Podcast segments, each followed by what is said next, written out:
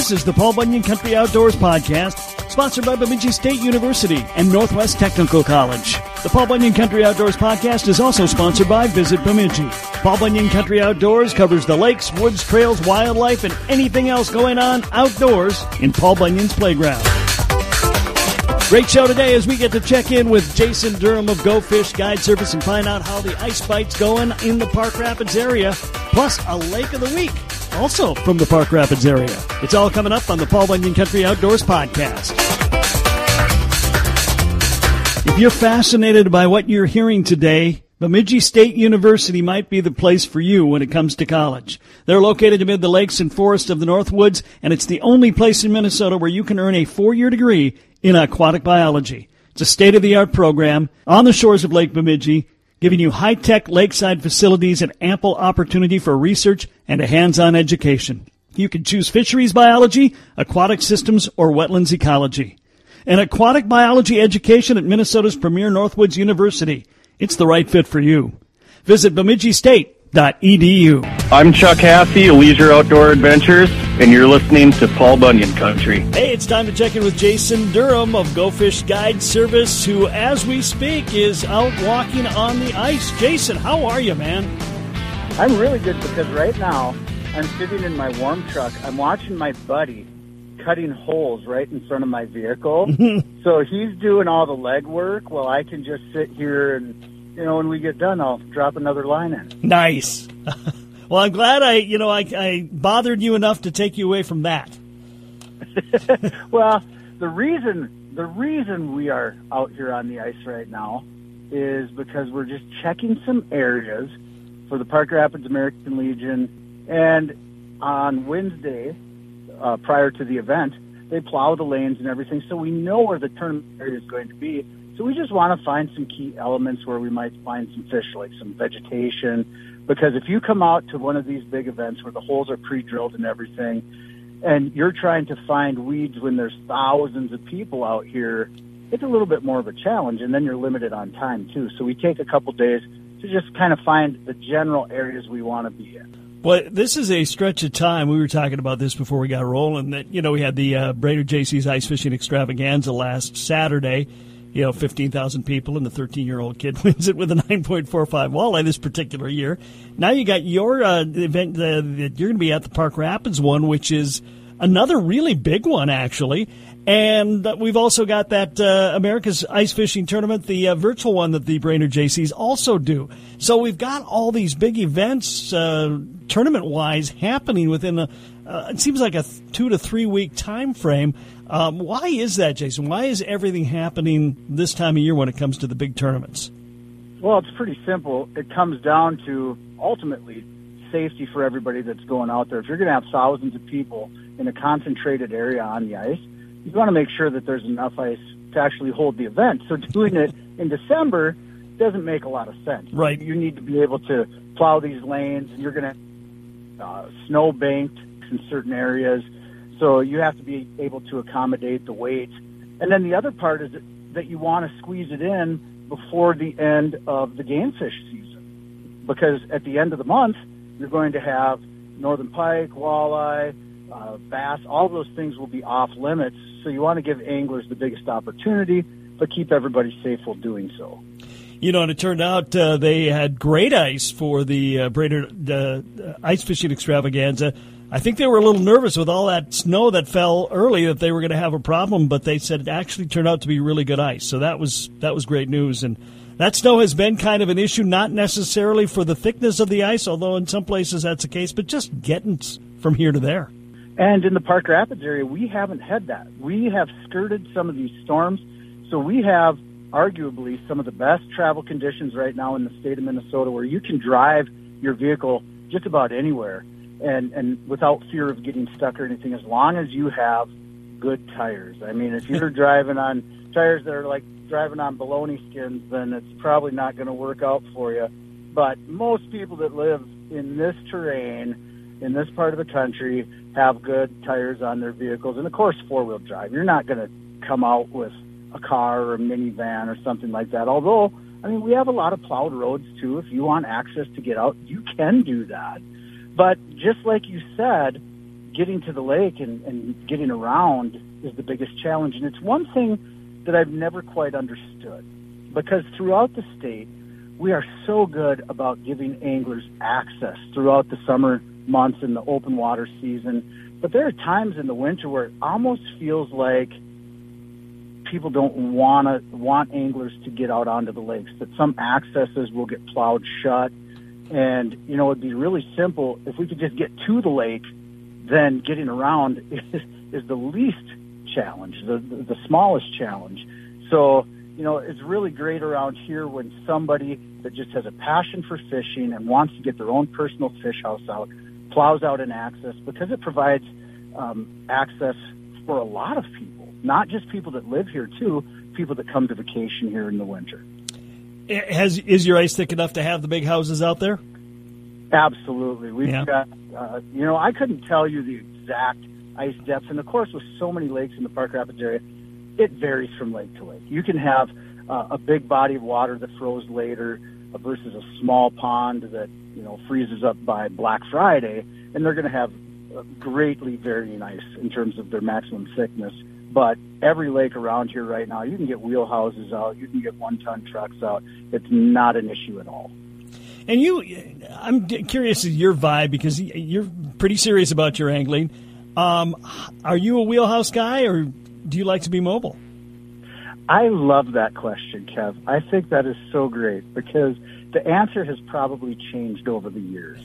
Uh, you know, when I was younger, I remember being in high school and having the governor cancel school for the entire state of Minnesota because we had ridiculously low ambient temperatures. I don't even remember 45 below or something like that, mm-hmm. wind chill 60 below. And what did we all do? We went ice fishing because we had the day off from school.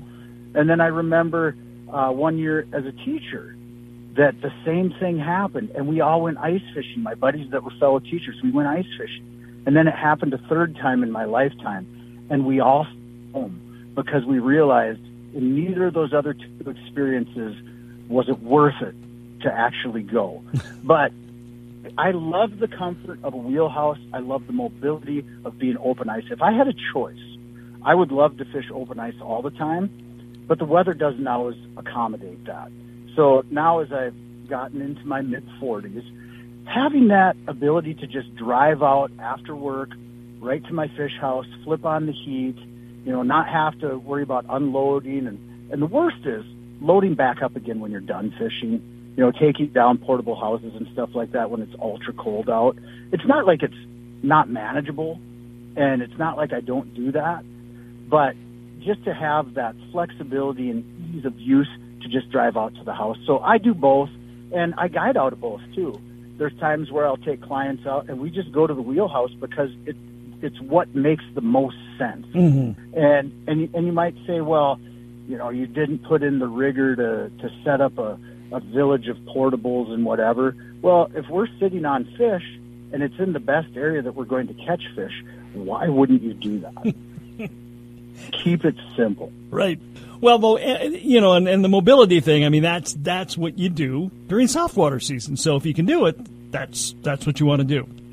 Absolutely, and I like I say, I love fishing open ice. That would be my preference. Mm-hmm. Um, but remember, when I'm taking other people out, that's not always an option. Part of it, and and I, I integrated this into my seminars this last ice fishing season, was talking about limitations. Everybody has limitations, whether it's a limitation of time in their schedule, and then 10 miles one direction, and ferry people back and forth, whether you've got deep snow or slush even walking sometimes is really difficult. So sometimes you just have to find it easy to access, but you still got good fishing. My preference is to fish open ice and without gloves, but we do live in a climate that doesn't always allow for that. No, that that is a fact. you know, I I love this quote that Chip Leer told me years ago. He said, "We ice fish all year long, but really what we're all waiting for is March. Yes, that's hundred percent true.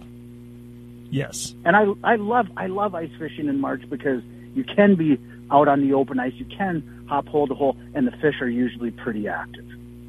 Right, and then of course it melts. hopefully, you know, in plenty of time to spend a few weeks doing some pan fishing before we go walleye fishing.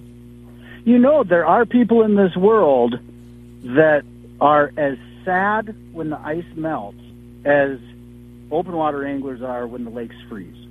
Well, there's definitely been a shift, and there's more people ice fishing now than ever. There's more people that own fish houses than ever. And I think it's great. I think it's great to see. And there's a lot of people that enjoy ice fishing more than open water fishing. If you ask me, you know what I would say? Hmm. I love them both.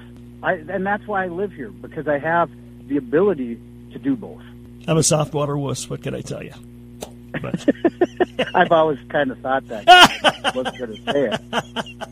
I'm comfortable. I'm comfortable enough at this stage of life, to be honest.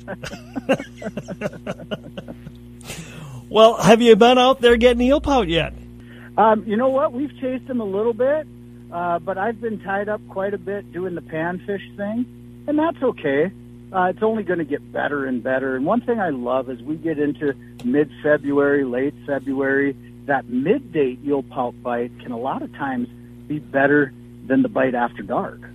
So many people don't realize this, but as those eel pouts start to get closer and closer to spawn, their activity during daylight hours is fantastic. So there's really no reason that you need to wait until sundown to go. You can go and catch them in the middle of the day. And of course, as you've noted, they are some of the f- most fun fish to catch. Absolutely. I mean, you're catching them out of fairly deep water. Um, they're the working person's fish because you can go to work, you can go home, eat dinner, and then go out afterwards. Um, they really do accommodate the working person's schedule very well, and I just think they're so cool. When you catch one, each one is like a snowflake, Kev. That's their beauty. They're like a snowflake. Everyone is different. They have their own individual patterns, and they're just simply cool fish to catch. It, it's so weird because you know you, I saw a few pictures back in the day, you know, before it got real popular, and you know they just look ridiculous. And then you know, and you see now people taking you know real pictures with real cameras of these eel. You're right; they are a really fascinating looking fish. If you walked into my house, the very first picture that you would see hanging in my entryway is a custom drawing I had done of an eel pout. One of my good friends, Taylor Schroeder, who's a fantastic artist, uh, I commissioned him to do that print. And a lot of people might walk in and go, "Why do you have that here?" I'll tell you why. Because it's one of the coolest fish we have swimming in the waters of Minnesota. And to tell you how uh, how cool it's become, there, and I think it was Rylander was telling me this. There are people out there now. I think one of his good friends that actually, you know, they make eel pout specific lures now. Oh, for sure. Um, you know, there's companies that specialize in that. You look at Big Nasty Tackle up in Cass Lake. Uh, they sell an incredible amount of spoons and jigs specifically for eel pout, and they're just they're not just bought in Minnesota. Um, Mr. Rylander and I are members of a Facebook group called Eel Pout Hunters International. Hmm. And if, if if you are interested in eel pout at all, look up that page. It's really cool because you get to see people catching eel pout all over the place. You want to see people catching eel pout in Alaska, um, way up in northern Canada, and the tactics and the the lures and presentations that they use differ. It, it totally it varies greatly from what we do here, and it's neat to see that. It's really cool how that has taken off, and uh, and and just really, I, I just I always think it's interesting to see the expansion, and I just think that shows you um, how educated we are, how we can learn from others. Because, you know, with that before social media, this would not be happening. I totally agree. However, it's a bit of a double-edged sword, and now the DNR is doing more research than ever on eel pout uh, because they really had very little information on the species. And now that they're gaining more and more, they're learning how dynamic this fish is. Like one thing I, I always say is this this species is like the canary in the coal mine. That if there was ever a decrease in water quality, that would be the first fish that's affected. Mm-hmm. So, you know, as people that are conservationists throughout our state, people that are landowners on the lakes, wouldn't you want to know if you started to see a decline in those populations? Now, we had always promoted eel pout fishing as, you know, it's a a lot of fun to do. You can do it after the season's closed for the bigger game fish. They're great to eat. And now one thing we're really pushing is the conservation aspect of it because those fish grow a lot slower than we originally thought. We people used to think they were a nuisance and that there were just so many of them. And now that more people are catching and keeping them, and even things like delayed mortality after catching a fish out of deep water, that you're seeing impacts from that. And so just being really diligent about only taking what you need. And that should be said for any species of fish that if you're not going to eat it immediately, we don't need to fill the freezer with fish. We need to take what you need for right now. Yeah, absolutely. And that, you're right. Every species that's uh, important. I, I, think most, you know, most I, what I love about Minnesota anglers, they're pretty serious about the craft, but they're also very serious about having that resource available for the rest of their lives and, and, and their children's lives and grandchildren's lives. So I think we're pretty smart and we're pretty ready to do what we need to do in this state. I think the word that I would use is passionate. Yeah. We are passionate about it. And one thing that's notable today is that there are more people that don't keep fish at all, that just practice catch and release. Um, and specifically looking for big fish, we want to catch the biggest fish that we can. We want to take a picture of it. We want to let it go. Even um, mounts, mounting fish, and, and taking them to a taxidermist has changed greatly. That it's very uncommon for people to do skin mounts anymore, but they'll do the fiberglass reproduction because they want to get that fish back into the water, not only to potentially pass on its genetics, but also to simply give somebody else the chance to catch a big fish. Hey, much more to cover with Jason Durham from Go Fish Guide Service, but up next, it's our Lake of the Week from the Park Rapids area. I'm Jason Durham of Go Fish Guide Service. I'm proud of the efforts my fellow guides and I make to help Kev Jackson sound like he has a clue. This is Paul Bunyan Country Outdoors. If you're ready to write the next chapter of your life and love the outdoors, Northwest Technical College might be the perfect fit. Northwest Technical College in Bemidji has state of the art technical education and six career paths in the heart of the Northwoods automotive, building trades, business, health, childcare, and manufacturing technology. We're surrounded by more than 400 lakes and acres and acres of forests. You can be fishing, you can be hunting, and you can be plotting the course of your life all at the same place. The shortest path to your dream job begins at Northwest Technical College, Bemidji's Technical College. Learn more today Visit ntcmn.edu. I'm Kevin Cochran, and you're listening to Paul Bunyan Country. Lake of the weekday, lake of the weekday, lake of the weekday, holy cow. It is Lake of the Weekday, and we are checking in with the new uh, area fisheries supervisor out of the Park Rapids office. We talked to him earlier in the year, and and uh, but it's his first time doing a Lake of the Week. Wade Mashur, thanks for joining us today. Nice to be here. Great talking with you. Um, so one of the cool things about living up in this neck of the woods, obviously, is all these. Uh, I, I, call them secret lakes. They're not really secret lakes, but they're kind of out of the way. They kind of get passed over as we go to those bigger, more famous lakes. But there's so many good ones around here, and one of those is a little 204 acre, almost 205 acre lake called Frontenac. Uh, tell us a little bit about this uh, this cool little lake. Yeah, so like you said, it's a cool little lake. It's 205. It's about 205 acres in size. Um, overall, it's a pretty shallow lake. The littoral area where all the plants grow and everything like that is about 103, 173 acres of the lake. Um, overall, this lake has a general depth um, of about 16 feet, which is pretty shallow. but with that, you get a lot of that plant growth, and with that, you get some great fisheries. And like you said, this is one of those hidden gems that's up in the wood, it's up in the sticks. A lot of people look it over, and I mean, it's a great fishery that's underutilized. So everyone needs to get out there and look for these little lakes. I mean, it's a lot less people that you have to deal with um, getting around trying to find that good fishing spot.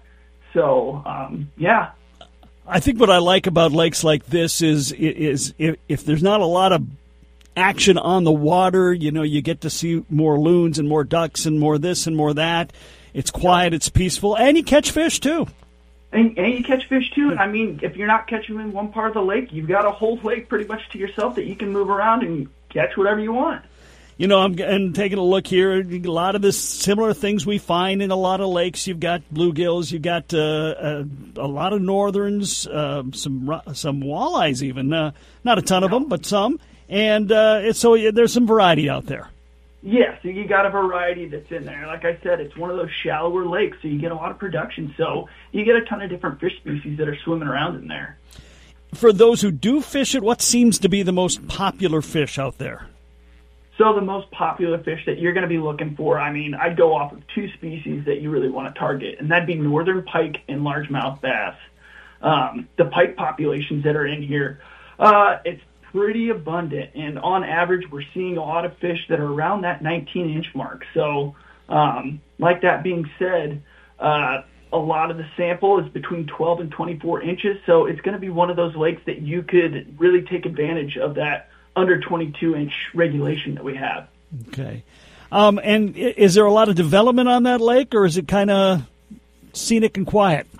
Oh no, like you said, this is going to be one of those scenic and quiet lakes. Like um, you're going to get up there, you're going to see a lot of wildlife. Um, you're going to get into a lot of vegetation that you can fish and just be out there amongst the wilderness, enjoying the time out in the you know out in the wild. Uh, you know, I'm not seeing anything on the, the reports that I've been looking at that there's any fish kill, but it is a fairly shallow lake. Some of those lakes sometimes have that, but it doesn't appear that this one's got that issue. Yep, we have not seen that so far. Part of that might be plenty of plant growth that gets them through the winter. Yep. Yep. Uh, so Frontenac, um, how do we get there? Frontenac, well, two directions. If you're heading to Park Rapids, you want to go north on US 71 for about it's a little bit longer of a drive. It's about 22 and a half miles north. Um, then you turn on to County Highway 3 for about nine miles, and then on to County Highway 44 for about another three miles. That'll come to a Intersection. From there, you'll go left onto Schoolcraft Drive for about four miles.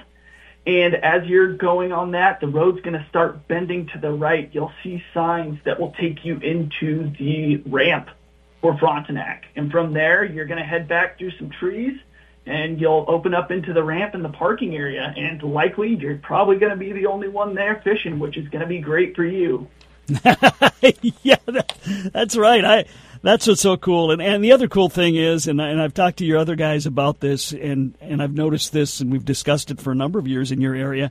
Um, there's no AIS on this lake, and, and your area, Park Rapids area, has been very aggressive in that uh, from uh, you know um, community ownership level. They've uh, they've all yeah. taken this seriously, and and uh, this lake is no different in that regard.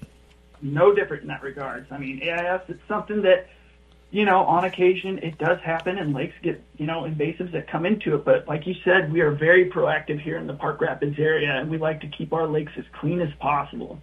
All right. Anything else we should know? I mean, other than that, we got one ramp and a pretty big parking area. Uh, like you said, there's no there's no resorts, there's no campgrounds, and there's very little shoreline development. So it's going to be you out there with the wild. Ooh, I like that. I'm going to have to go check that lake out, unquestionably. it's Frontenac Lake. It's our lake of the week, and it's one of those hidden gems. We're hearing from the area fishery supervisor, Wade Mashur. Wade, thank you so much for the time today. You're welcome. It was great talking with you. Up next, we stick around the Park Rapids area and check back in with Jason Durham of Go Fish Guide Service. I'm Bruce Jean at Rainy Lake Guiding. I always like to give to those in need. That's why I'm on Paul Bunyan Country Outdoors, because we all know Kev Jackson is sure in need of knowledge. Hi, this is Dick Beardsley with Dick Beardsley Fishing Guide Service and Fish House Rentals. Are you looking to plan your next ice fishing adventure? Well, look no further as Bemidji, Minnesota is the place to be. There are over 400 fishing lakes within a 25 mile radius of Bemidji. Come drop a line and become a fishing legend. While on your fishing adventure, explore the hundreds of well-groomed snowmobile trails that Bemidji has to offer. Don't forget to take a picture with the historic Paul Bunyan and Babe the Blue Ox. Bemidji, bigger fish and better stories. Hi, this is Nate Blazing with the Nisswa Guide League, and you're listening to Paul Bunyan Country Outdoor. Checking back in with Jason Durham of Go Fish Guide Service. Well, as one who's been involved in ice fishing and regular fishing for many, many years, and ice fishing in particular, are you seeing changes in uh, in ice fishing? Not not the tactics. We all learn stuff, but I mean, is are things changing with the fish under the ice? You know, uh, it's really hard to kind of gauge because anything that you say with fish and fish behavior, it's all based on theory, and the fish don't actually tell you one way or the other when you catch them. So we can we can form theories based on whatever we want, and you know others can can come up with information to prove that theory correct or dispute it. So I, I would say that some of the changes that I've seen, oh, that's a great question. I mean, obviously technology has changed the sport immensely. Uh, the advent of the wheelhouse, and, and that's an interesting concept too, uh, because it's hard to gauge whether there's more people fishing ice fishing or open water fishing on any given day. Because if you look at this lake that I'm on right now on Fishhook Lake, you've got a couple hundred fish houses out here, and Fishhook is a little under 2,000 acres. Mm-hmm. So that's a pretty good density of fish houses, right? Mm-hmm. Well, you might have the same number of boats out here on a summer day, but you wouldn't know it because they come and go, and when they leave, they take their boat with them. Right. There's no sign that they've been there. But when you ice fish, you leave a trail everywhere that you go. You can see that somebody has drilled holes in this area, or they just leave their wheelhouse, even though it might be there for weeks without anybody even going into it. It's always there. Right. Well, I think one of the things that you know the DNR has been very concerned with. We had a big uh, interview and con- conversation last year with some people was perch numbers, and obviously, the more pressure you have ice fishing, you know that's perch are a very vulnerable fish during ice fishing season. It's one of the most favorite ones to catch during that time, and if you put more pressure in the wintertime, that's potentially more perch, and, and that could cause some problems. For sure, and that could be with any species, and especially in the winter where they're somewhat predictable. Um, they'll they'll stay in an area for longer periods of time, so you can really you know, put a dent into a population quickly. So we just need to be diligent about that and, and making sure that we're not adversely affecting um, these populations, especially on smaller bodies of water. Bigger bodies of water, you don't see the impact quite as greatly, but you've got a lot more people that are ice fishing now.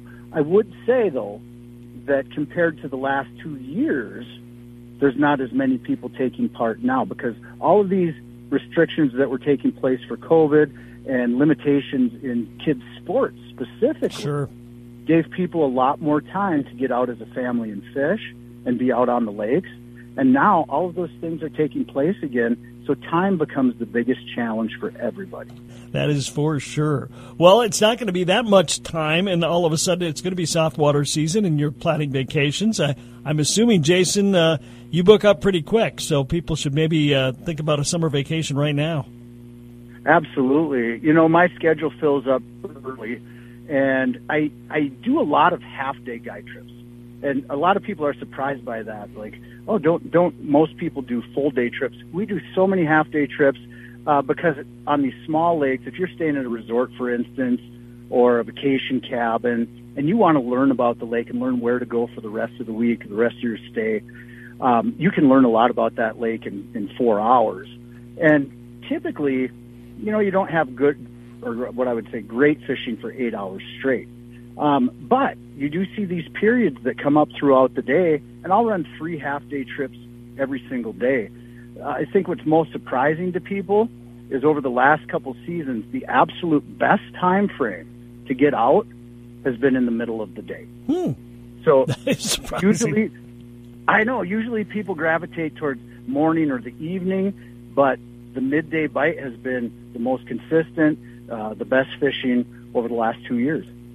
Well, I would say you know you are uh, in a unique area because you guys have uh, had uh, very, very, very proactive measures countywide on uh, on trying to combat um, you know invasive species, and uh, so far so good for you guys. You know our, our lakes are getting clearer and clearer. You know some of the big ones, and so that that's changing the the start times up in our neck of the woods for sure, that does have a big impact. And we've been really blessed so far that we haven't had much impact from invasive species. In Hubbard County, we do more boat inspections than any county in the state of Minnesota. So, you know, it's something that we live by. Um, but probably inevitable that at some point we are going to see those invasives in our waters. And, and we've started started to see mussels in, in just a couple lakes but we've we've been very fortunate in that we've had a couple scares. Think that we've caught you know, invasive early enough. All right, let's wrap it up as we always do. It's time for a fast five. Are you ready? I'm ready. All right. Fast five, five, five, five. Jason Durham, what is the biggest fish you've ever caught? Uh, saltwater or freshwater? Uh, let's just go overall. Well, it would have to be a halibut, and I really don't know how big it was. I mean, it was big. It was like pulling in a 4 by 8 sheet of plywood with an eye bolt stuck in the center of it out of 750 feet of water. So I'm going to go with halibut. All right. And how about the freshwater then? Oh, uh, sturgeon up on the Rainy River, 62 inches. That's pretty big. it's pretty big. I don't fish sturgeon a ton, so I'll take it. Question number two Do you have a favorite pop? Yeah. And? Absolutely. Coke Zero. Oh. I, I used to be a Diet Coke addict, and uh, I've since converted. So, yeah, Coke Zero. Question number three Who is your favorite actor?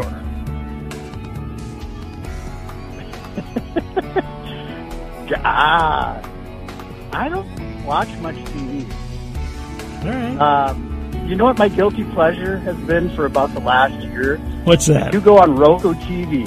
There's a live channel on there that have different shows that play 24 hours a day. I really enjoy watching reruns of The Price is Right from the Bob Barker era. I'm not even kidding, and it's majestic. It is so good. okay. question number four. This is a movie question. Star Wars or Star Trek? Oh, Star Wars. That was the first movie I ever saw, saw in a theater when I was five years old. And uh, it was just amazing for a young kid to see all these, you know, creatures. Uh, it was just, it was really mesmerizing. Oh, I've never been a Star Trek fan. Okay. Too slow. I'm not a nerd. Come on, I'm not a nerd. no, no, you are not. Finally, question number five. This would never happen to you because you're a, a fine, healthy specimen of a man. But uh, if your doctor said to you, Jason, you gotta you gotta lose a couple of ounces, are you going to be jogging or are you going to be biking? Well, probably both. I I run four to five miles a day on a treadmill. I know it doesn't look like I do, but I do. um, but then when it's not snowy or icy, I do have a carbon fiber road bike. But the challenge is in the summer, I don't get to exercise as much just because of time. Sure. Everybody's greatest asset and greatest challenge. All right, Jason. We, by the time I edit this, nobody will know, but we're having a hard time uh, keeping the connection strong. So let's wrap it up by letting you tell people how they can get on a trip with you this year.